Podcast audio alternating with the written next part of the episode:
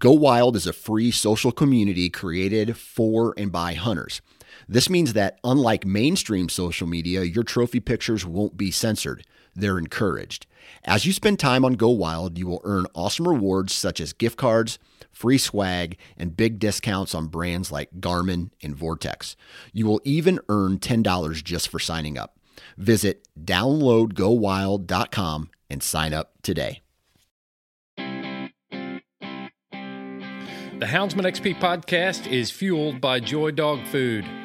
Joy Dog Food has a rich tradition of supporting the Houndsman of America. Founded in 1945, Joy is proud of its history and the relationship it has built with the American Houndsman. And in 76 years, there's never been a recall. Made with 100% American made high quality ingredients, Joy Dog Food has one of the highest calorie dense formulas on the market. For 76 years, this made in America product has kept hunting dogs in the field day after day, season after season. And when we say made in America, Joy has a long track record of fighting for American freedoms by being on the front lines against the animal rights movement and their extremist tactics. Joy will fuel your hounds and fight for your freedoms, fueled by Joy.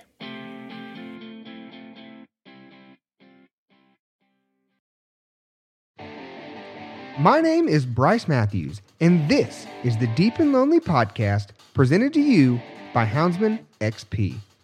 During this podcast, we will dive deep into what makes the ultimate, top level, and unmatched extreme competition coon hunter. We will hear stories of old, tales of today, and we will dive deep into what separates the men from the boys. The stories will be raw, the truth will be told, and the camaraderie will be second to none. Pull up your chaps. It's about to get deep.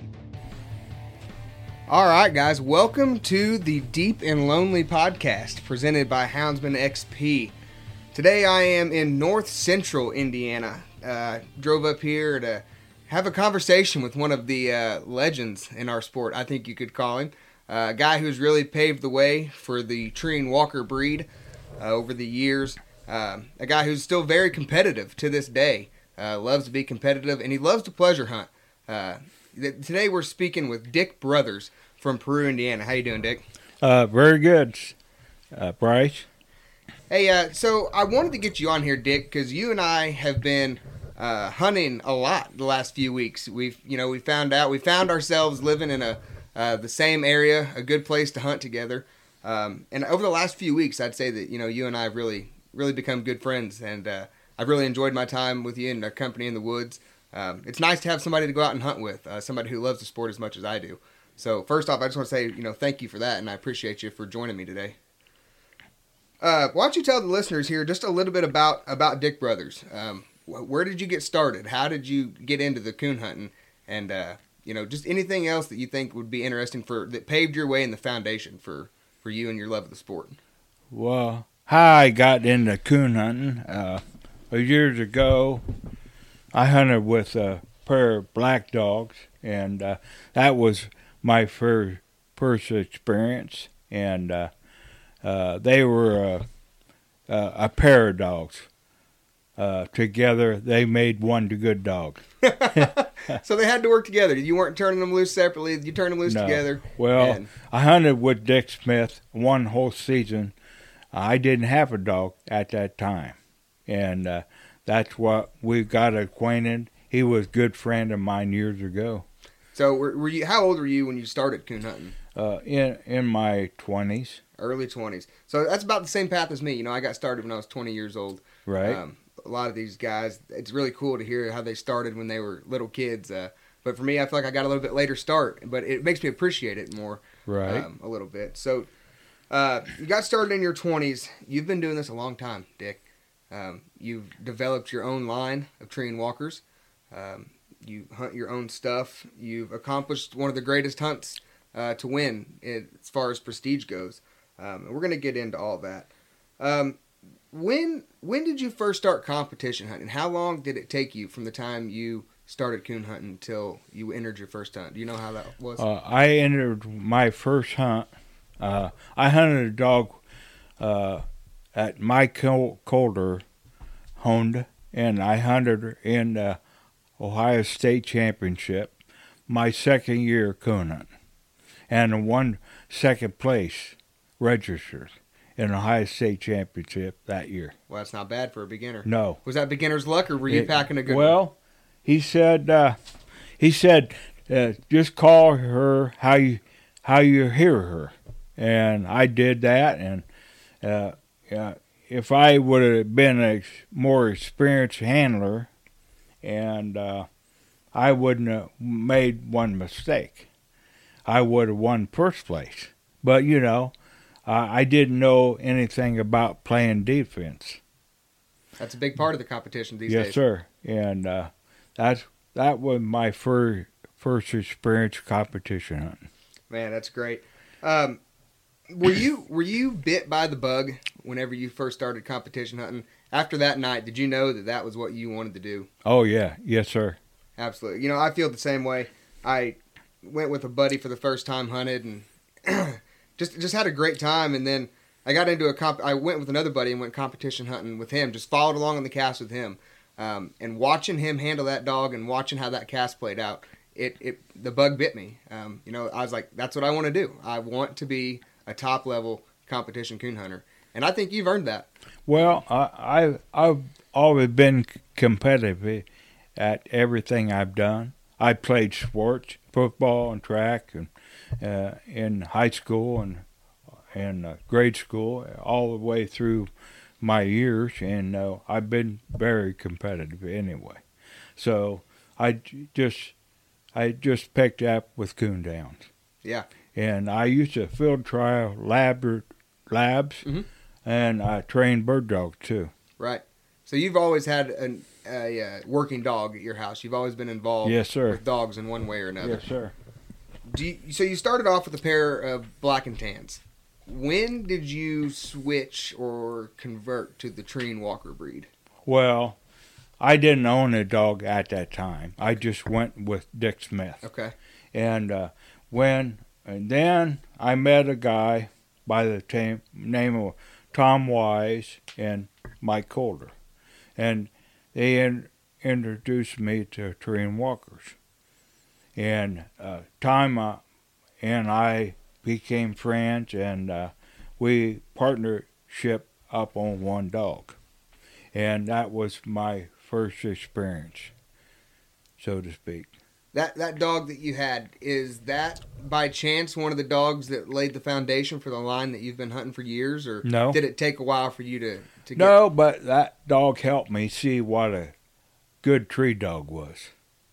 He was a third or fourth strike dog and a first tree dog and a pressure tree dog back then.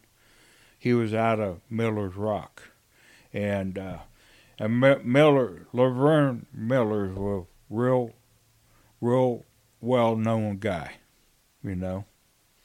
So that that dog, um, you know, it obviously had a major influence on you. How long were you in the game um, before you started experimenting with breeding and wanted to have something of your own? Well, I obtained three Walker females. And well, let me back out. I obtained a Walker female from Dick Smith, and she's a real good dog. She's never been on a hunt before.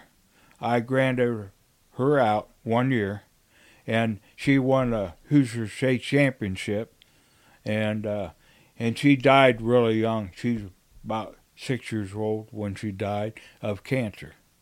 So uh, I knew she was a good dog, and uh, then I thought I wanted to get Walker females and uh, be a breeder, so to speak, you know. Yeah. Trial and error, Right. You know, and uh, I learned a lot of things uh, reading the books and uh, talking to other breeders. And so I started out three Walker females. One was Charley Creek Jill, one to Tra- Charley Creek Patches, and Charley Creek Beauty. Where does the Charley Creek name come from? Well, when I was a kid, I lived in Wabash, and uh, Charley Creek went run through Wabash, and I trapped that creek years ago. And I walk from home, and run my trap line every morning, every night, uh, before school and after school. So you were doing that in grade school, and Yeah, you know I, you were just doing that to have a little pocket change, or yeah, yes, sir. back in the day the furs were worth something. Oh yeah, Um, and you so you ran a pretty extensive trap line. You know, you told me that the other night when you and I were hunting that that was something that you enjoyed doing. Um, do you still tr- do any trapping, or are you no, strictly into the no, hunting now? not none at all, none at all. And uh, when when I started coon hunting, uh, I I didn't trap any coons anymore. No more. No, no more. Just let the dogs do it. Yes, sir. Did Yes, you, sir. if if you were to catch one by chance, did you mess with them and turn them loose? Yeah, well, no. and and I say that, Dick, because you know it's funny. As we're recording this podcast last night, Dick and I we went out and trying to um, fool with the little pup of mine, and we had a coon in a trap, and that thing would not come out. And Dick reached down there and grabbed it by the tail and pulled it out of the trap. well, uh, I've been known to do a lot of crazy stuff in oh my gosh. Dick! I I mean, it made my night. I, I wasn't prepared for it. I wasn't expecting it, so yeah, I didn't know if that was something you did back on the trap line. yeah. Well, I did too. Do that too. You know. So you had you had your females. Yeah, I I made uh, Jill a night champion, and uh, I couldn't ever get a first place win on patches. She's a good dog, but she would independent. She would go opposite direction. Sometimes she- would be out of hearing.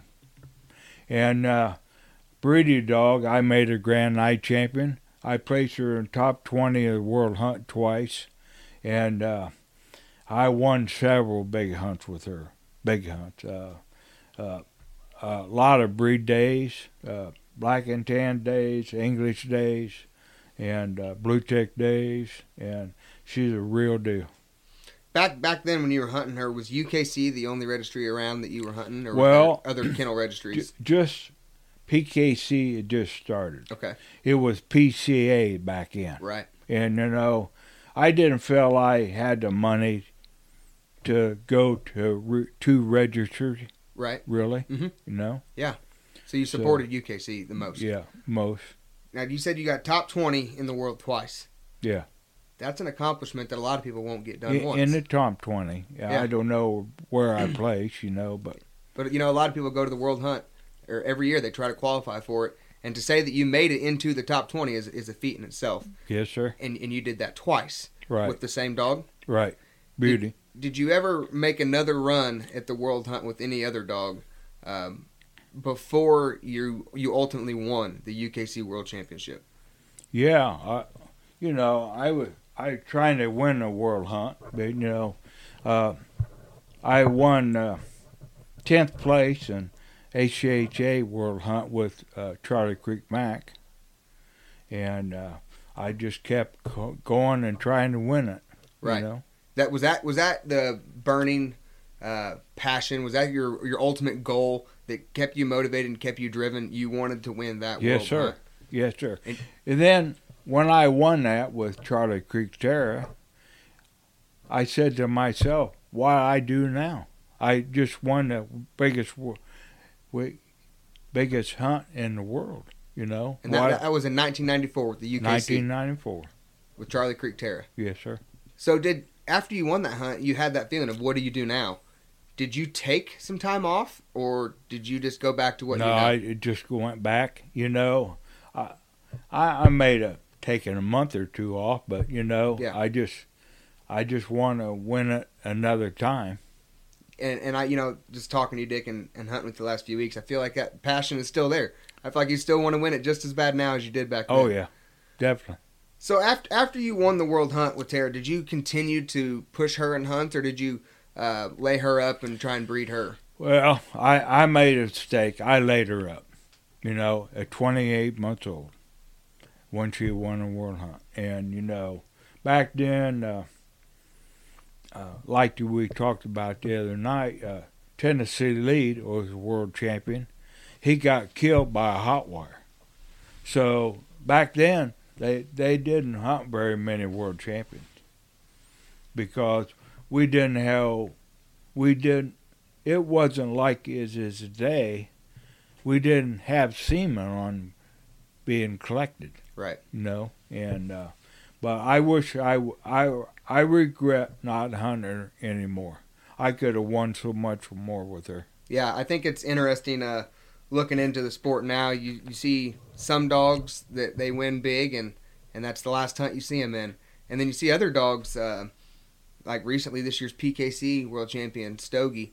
They won they won the world with him, and then the very next week he was in another local hunt. Right. You know, um, Right. and they're still pushing that dog in, in local hunts because they want to support the clubs. Um, it's interesting to see how people's perspective is on that, and you know the thinking, the thought process behind that. Um, did you after that world? Did you immediately breed her, or what? What did you do there? yeah, I started breeding her, and uh, she raised several good pups. You know, uh, I would pleasure hunt her once in a while, but uh, she stayed stayed in the house basically. She was house dog.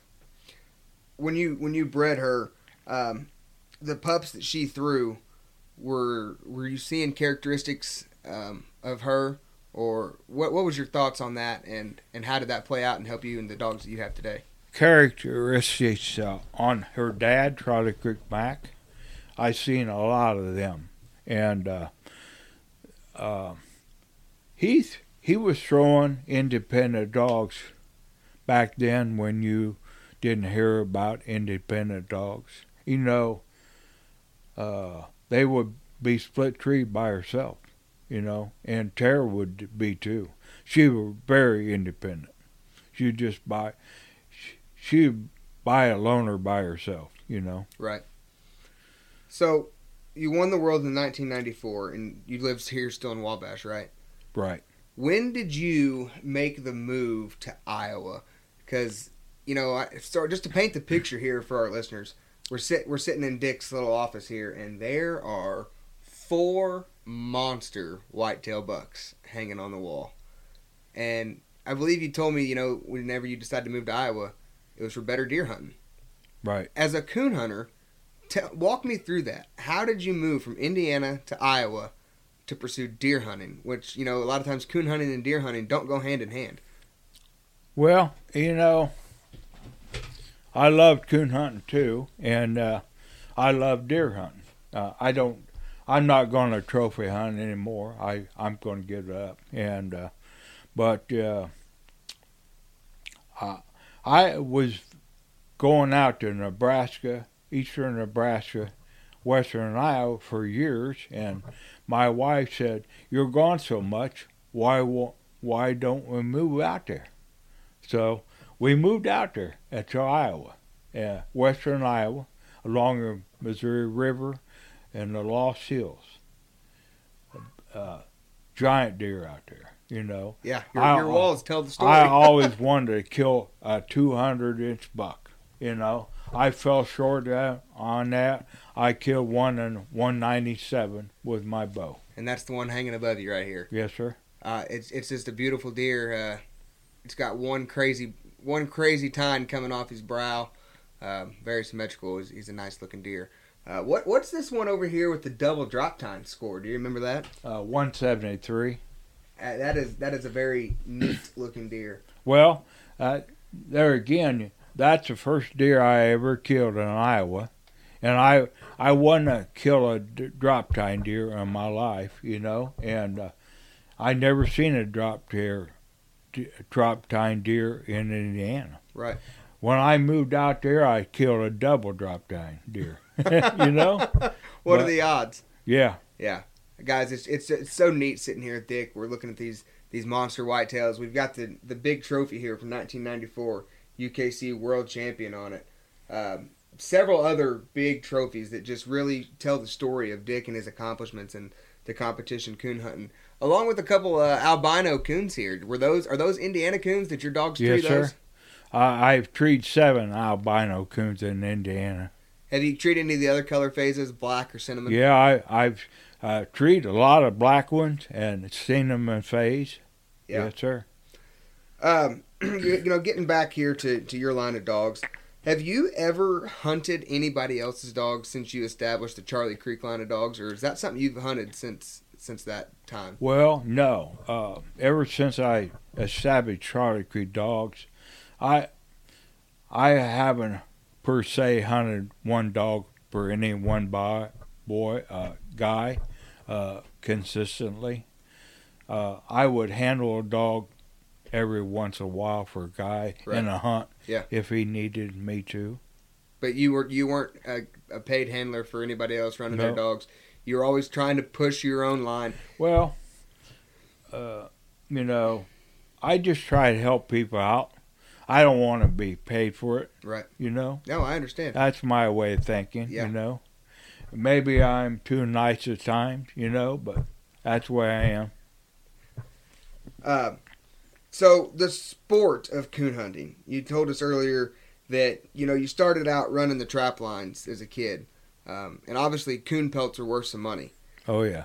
Now we've got hunts with, you know, twenty five hundred dollar entry fees, sixty five hundred dollar entry fees. They're hunting for hundred thousand dollars to win. They're hunting for new trucks every month, and most recently they just announced the first one million dollar coon hunt. What do, what do you think? What are your thoughts on that? Is, with the sport growing, is that is that good for the sport? Is that something that is going to make a positive impact and a lasting impact on the sport of coon hunting? Well, it will. Uh, it it's good for the sport, but also, uh, not everybody can afford those high price hunts. Right. you know. But uh, that's good for sport, I think, really, and that that makes people aware uh, what a coon hunter can do with his dog. Yeah, that's, Really, that's something that a lot of people don't. They just don't know. They they don't they don't grab it, grab it at all. Yeah, and you know Yeah. that's something that that Houndsman XP is really trying to do is, um, you know, preserve, promote, and protect the sport of the houndsman. And and the second word of that promote, I think, is a big deal. Um, it, it needs to be promoted in a positive light. And for others who don't understand what coon hunting is and the amount of time that us coon hunters put into our dogs and the amount of care we give those dogs, um, you know, it's something that we need to portray in a positive light. And I agree. I think these big hunts, um, you know, they're not for me, but they're for somebody. Right. And there's a lot of money brought into the towns where these are being held. Um, there's a lot of revenue coming through. oh yeah, sure. Um, Yes, and- sir. And, and it's positive recognition if we can portray it in the right light.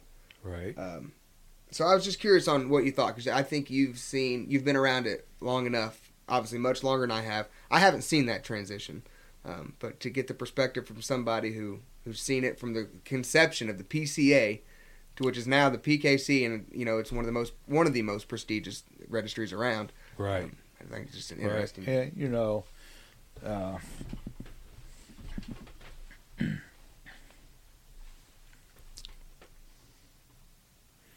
I I I think that's good for the sport, really. You know, Right. really, and uh, like I said, So let's let's dive into something a little deeper here. Let's let's talk about the stroke that you had.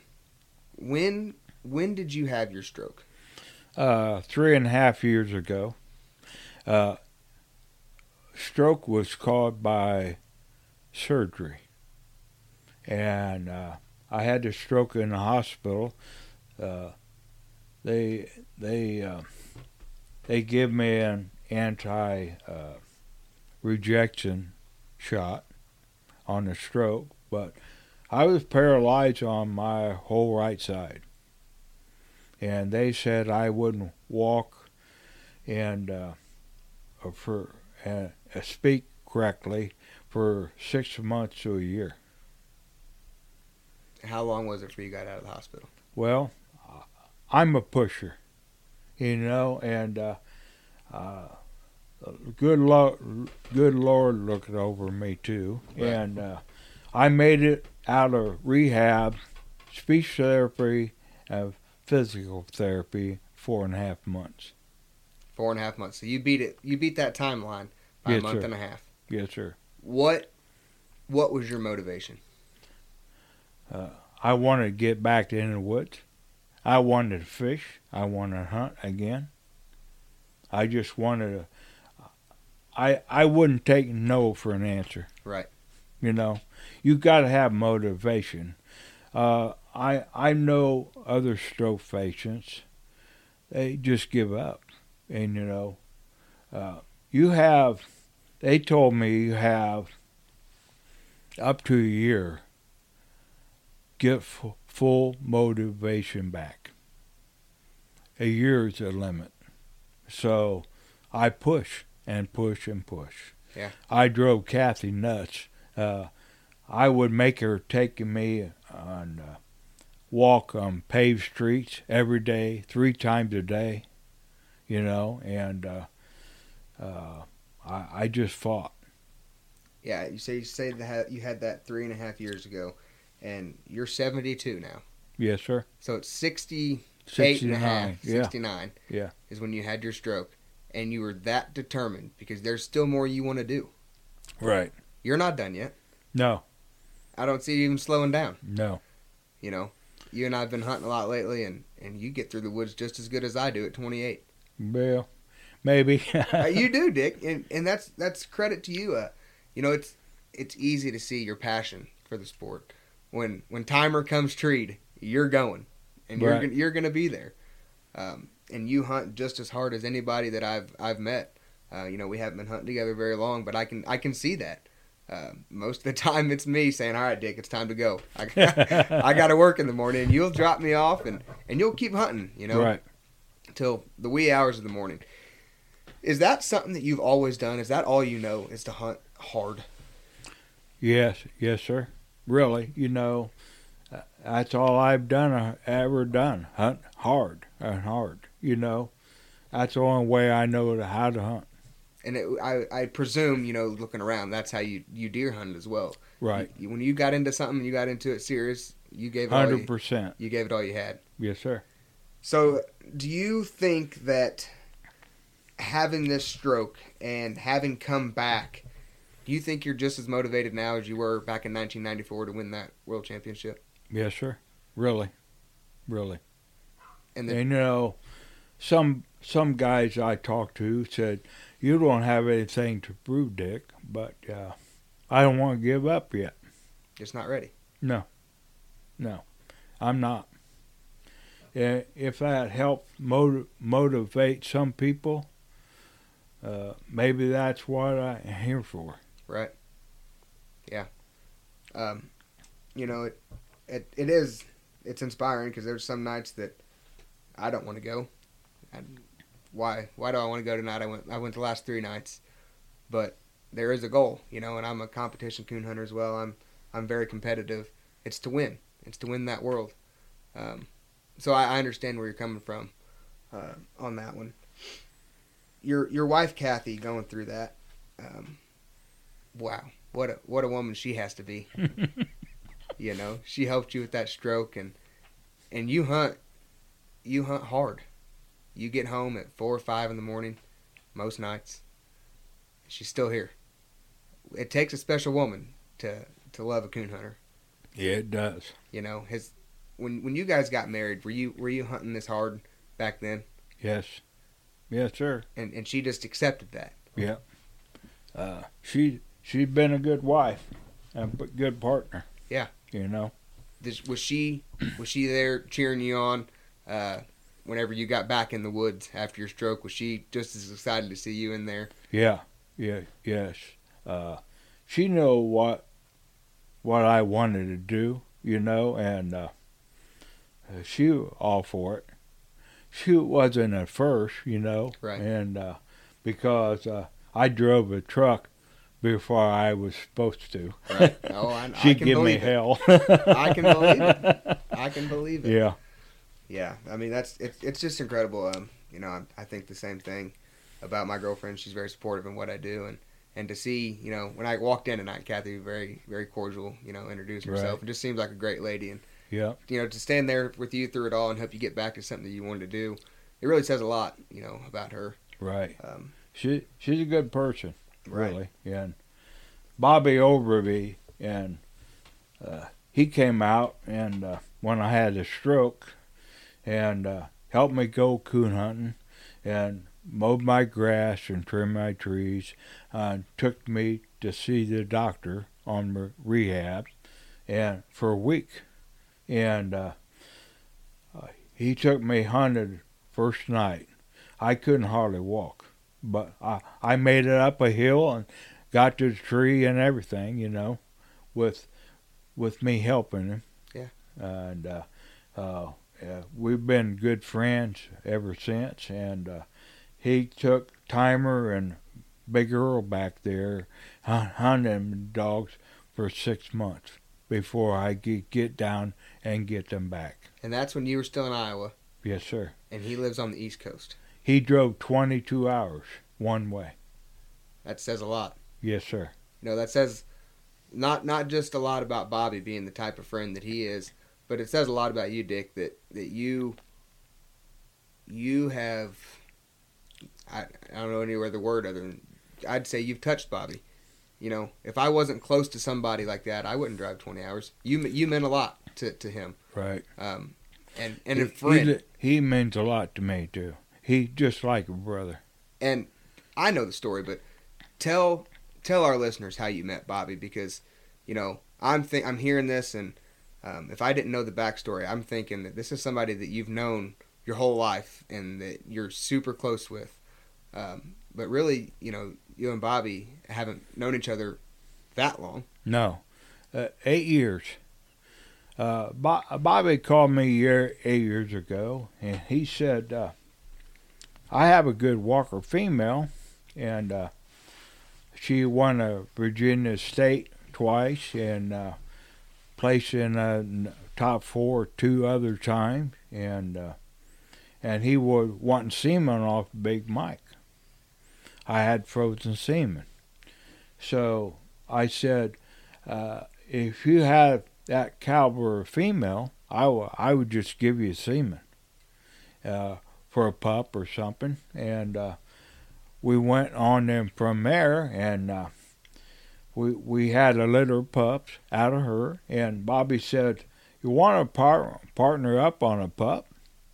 I said, "Sure, we we can do that." And we partnered up on Charley Creek Big Mac and uh, and uh, he uh, he won a couple hunts with Mac, and I brought him up to Indiana. I granted him out, and we've been we became partners ever since, and just like I said, we like brothers. Yeah. you know. Yeah, I know you. He he called me every day, every day of the week, every day.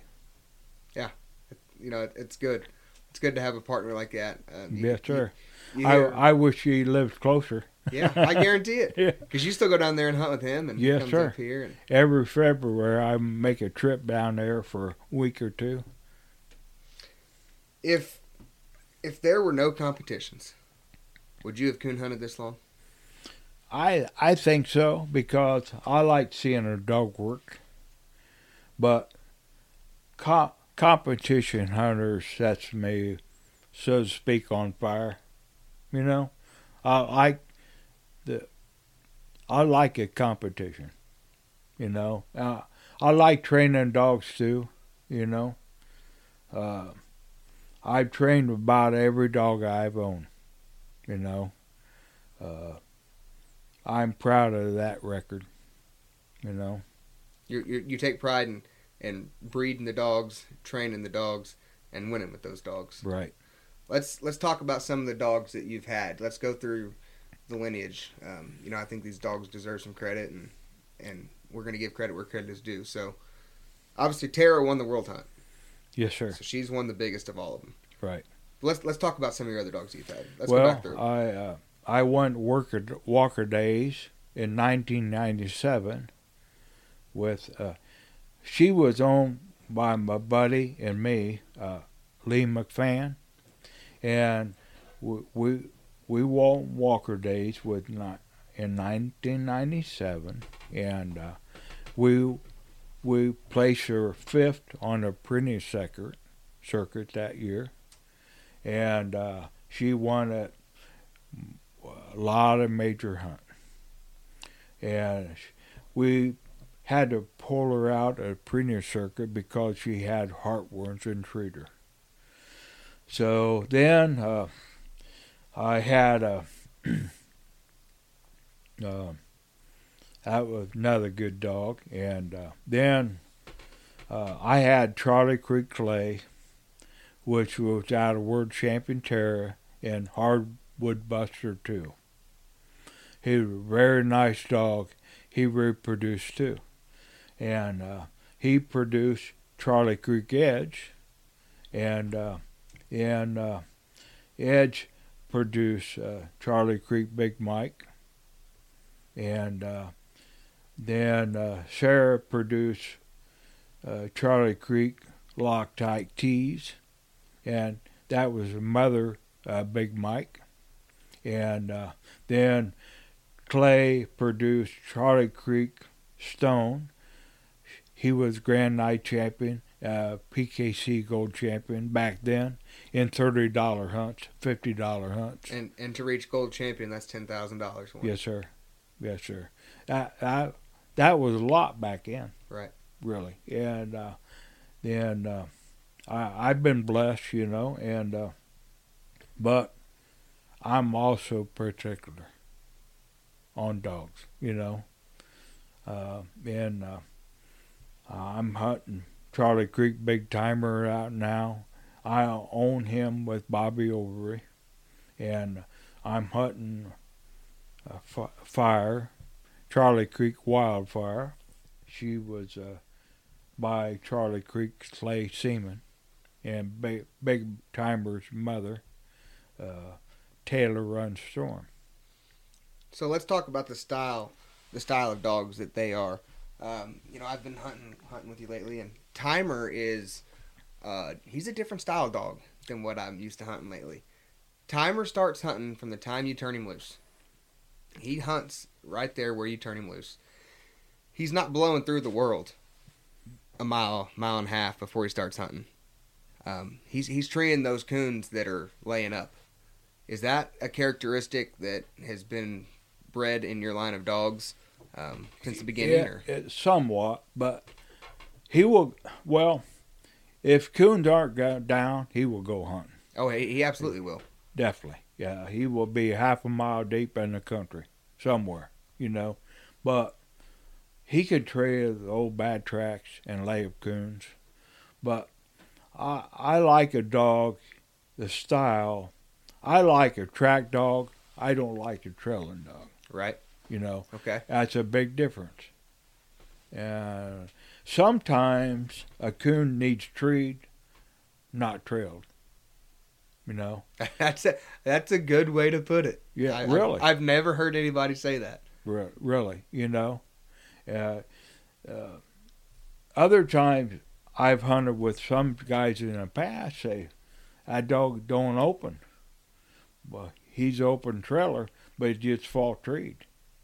That's one thing in the stock of dogs that's really good because they they can tree a coon close, they can tree another coon close, right away, and when other dogs in running through the country looking for a hot coon. Yeah, and, and I think we saw that the other night. You know, you and I were out hunting, and, and we kind of got caught in a, a pop up snowstorm, and and it was just it was miserable. We got the the uh, uh, what what's that old analogy? Just one more drop, got the best of us. Uh, but Timer he trailed up a pair of coon sitting in a tree in terrible sending conditions. yeah. It just snow on the ground too.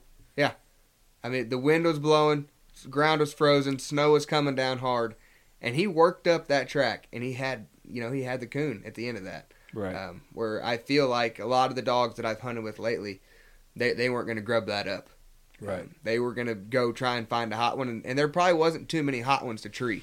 that night. no, that not that time of night, you know, two o'clock in the morning, them coons are already laid up. Right. Really. So the if we talk about that, let's talk about the style of dogs of yesteryear and today. When you when you first got into competition hunting versus today, what are you seeing? What are the Well, what I seen years ago, you had to be a very good caller and, and handler because because that was a calling contest back then. You know, dogs were, were split treed very much. They were usually pack, you know. But there again, you know, that's why I kept, this strain of dogs. They were natural independent back way back then, you know. But that's why I seen in uh, competition hunts today. And you know, these dogs are trained different too. Uh, some dogs you have to break down to make them good. And you know, some dogs they can be ruined too. Absolutely. Yes, sir. Absolutely. So you think that the the training styles have changed, um, and with that, the dogs have changed with them, uh, or do you think that the do- the training has changed to fit the dogs? I think the training is somewhat changed uh, to fit the dog's needs. Uh, you know, shock and collars are used, and uh, tone button is used, and uh, they're hunted different. But no, I always hunted a dog by itself a lot. So when I would go to night hunt, I would have a naturally independent dog, you know, by hunting them alone. Do you think that the current situation with the the ever ever changing way that hunters in general are perceived and the way that hunting ground is becoming harder to come by. Do you think that we're going to have to slow these dogs down that are blowing through the world? Or do you think it's something that's just going to continue to down the same path that it's in? Well, why they are blowing through the world, that's man made. Yeah.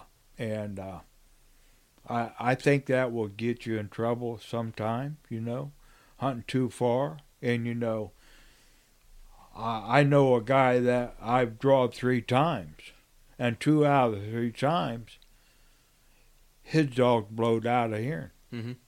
Why have a dog that uh, like that? Really, you know, because my way of thinking, you're going to lose more than you win. Right.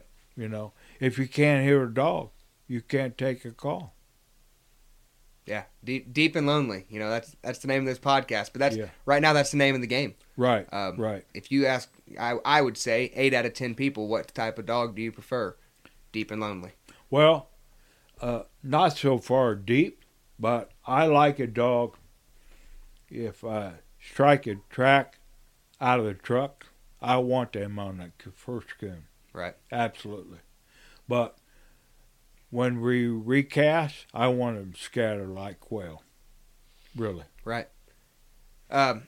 But you know, there again, you know, uh, if you have ninety minute hunt or two hour hunt, a dog it gets deep and lonely, a mile deep. You can tree two or three coon behind that dog. What what type of hunt do you prefer? Do you prefer the hour, ninety minute, or hundred and twenty minute cast? I don't like an hour hunt. I like a ninety minute or two hour hunt because if you have an accurate dog, uh, the other dogs will make a mistake in a two hour hunt or 90 minute hunt. So your your thought process is you're counting on other dogs to make a mistake and your dogs to stay where they need to be, stay in their lane, and do what they they do their yes, job. sir. Yes, sir. And you're confident in that whenever Yes, you take a dog to a hunt. Very confident. You know, I, I drew you. Uh, it's kind of funny. I drew you over to hunt the other night. I said, I told Nikki when we went to the hunt, I said, man, there's one person I don't want to draw. I said, that's Dick Brothers. Said, we've been hunting together a lot lately, and I just assume not draw him, you know. and what do we do? We go out and draw each other. And we both lost the cast. Uh, right. we, you know, neither one of us came out with the win. But you made a comment at the end of it, uh, and you had a little passion in your voice when you said it. You said, "This is the third cast in a row I've lost, and that doesn't happen very often." Yeah. The Houndsman XP Podcast Network is powered by Cajun Lights. All of your lighting needs for hunting can be taken care of at Cajun Lights. They have three models of cap lights. I'm to run through them real quick. You've got the Rougarou, which is their high end light. If you're a competition hunter and you got to find that coon up in a tree and it's all riding on finding that coon, you'll want the Rougarou on your head. Next is the Bayou. That's a pretty standard light, but it's got packed with features. It's got multiple colors. It's got walking lights. It's got the red, the green, the amber. It's all built in right into that light. And then you have one of my personal favorites, the Micro Gator.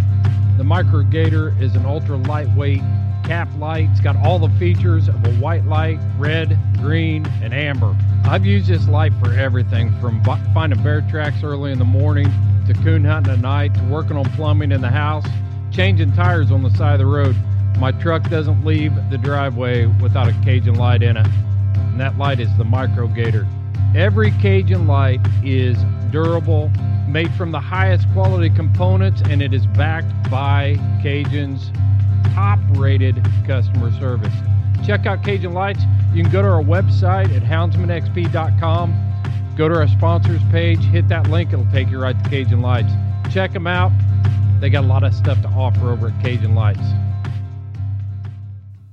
winning one or two out of every three casts. That's a pretty good percentage.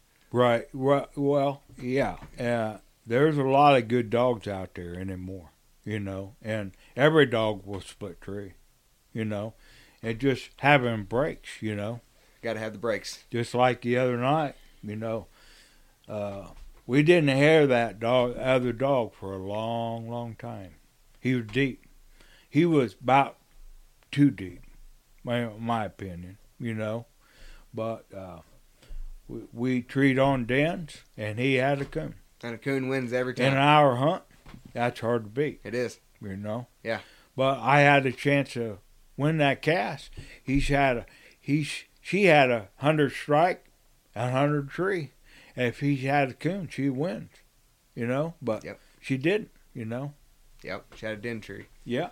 Um, yes, sir. You know, we tried everything we could to get that coon to come out of there. Yeah. It, it just wasn't happening. No. Um, other than the guys that got you started, have you had anybody that you would consider a mentor along the way? Has there been anybody that that you've looked up to and taken advice from, or has it kind of just been trial and error and and learn learn as you go? Well, uh, advice some from some people, and uh, I listen. I listen in conversations, and I've learned a lot through conversations, mm-hmm. talking to other people, and uh, but I trial and error is a bigger thing, really. You know, well, I I never have been afraid to ask for help or advice either. Yeah, you know yeah, i I'm I'm the same way. You know, I've got a few guys that I'll go to whenever I have a question. Um, you know, and, and lately it's been you. Uh, trying to work on this pup, and and I'm very appreciative for that because, you know, if you can take that advice and that knowledge that somebody who's been there, done that, and use it, you know, take what you want from it, but but use that. I feel like it can really progress you a lot further, and I think you know that that's something that could help a lot of other people as well. Right. Um, you know, listen to those who've been there before and who've who've done it. Right. Um, you know, they right. they didn't get good for no reason. Right. Um, I, I'm still learning at 72. I never, you never quit learning, really. Never quit learning. No. That's it. Every no. day, learn something new. Yes, sir. I tried it. I tried to. Right. So let's let's talk about some uh, upcoming upcoming events that you've got. You've got two dogs here at your house that you're pushing right now. You got the old big timer, and you got fire. Both of those dogs qualified for the tournament of champions this year, right? Right. And you've so that takes five wins apiece. Did you right. put all ten wins on those dogs last year? Yes, sir. You didn't have any help from anybody else. No.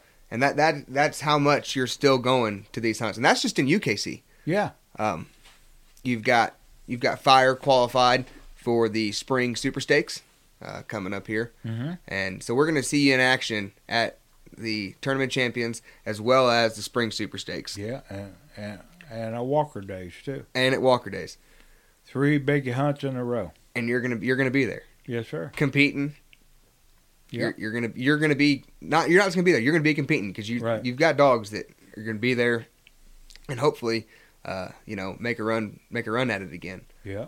Um, Well, like uh, uh, two out of three, two out of the three last years, I had Timer in the Super Stakes.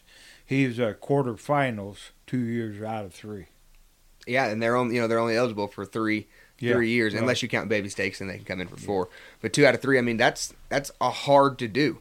and he he's he was sick dog having had Ehrlichia too. You know, uh, I've been I I've done quite a bit with him, really. Yeah, and you know, and it shows. Um, when you go to these hunts now or back in the day, is there a dog that you dread to see pull into that hunt? Is there one dog back in the day or today that you're like, dang, so and so's here. They're going to be tough to beat. Not at all.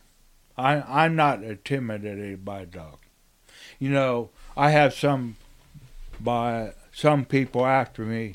Who who did you draw, Dick? I said just dogs. you know, really. Uh, I've been at this a long time. You know, when I was younger, I would get nervous, but when I made this first tree, I was over that Right. but I don't get nervous anymore, you know. And uh, uh, my my heart may thump a little or more often, Right. yeah, but uh, I, I I still love it, but I I'm not intimidated by anyone. You're there to compete and you're there to win. Yes, sir. And if you don't have a dog capable, you're not going to be there. No, It's that's a good way to put it. You know. you know, it, it takes a lot of time to train a dog. Really, you know. And and time marches on. You oh know? yeah, it, it's something that you know you've been doing this for a long time you've done it for a long time are you are you seeing better results now maybe than what you did back in the day if if that makes sense um, Well, I've had this stock of dog for 35 years, and I, what I've stuck with is line of dog because they reproduce. They were natural, independent. I, I like to make my job easy. I don't want to, I don't want to work at training a dog. That's a lot. What's what I like about naturals. when you're looking for when you're looking for the next female to breed what are you looking for are you trying to get one trait out of each cross to improve one thing or are you looking for multiple most bang for your buck Well, sometimes I will uh, go with one trait I I like, you know, maybe a harder tree dog, a better strike dog, you know, a better track dog. I I look at a whole package, but if I see one thing I can use on my soccer dogs, I go with it. And you you've got a little pup here at the house as well. Um, you haven't started her yet, but what when you made that cross, what were you looking for? Well, I I didn't make a cross. Okay, okay, you know. But uh, uh, Luke Stark make that cross. Okay. And uh, uh, that pup is out of uh, Big Mike, uh, Mike Jr. And he was out of Big Mike. okay. And uh, the female side went back to my world champion terror, and world champion terror sired, uh, sired or world champion Miller's Roxanne, and uh, that would that that's what that pup is out of that cross right there. Did you win the ACHA No, with Roxanne? but uh, Terry Colder and Ron Wiggman did Okay. with Roxy. Gotcha. Uh, so Tara produced a world champion herself.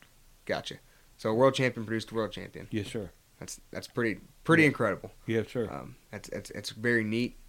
Um, you, you've done well over the years, Dick. So I I would think that would I think that would pup would cross well with my stock of dogs. You know.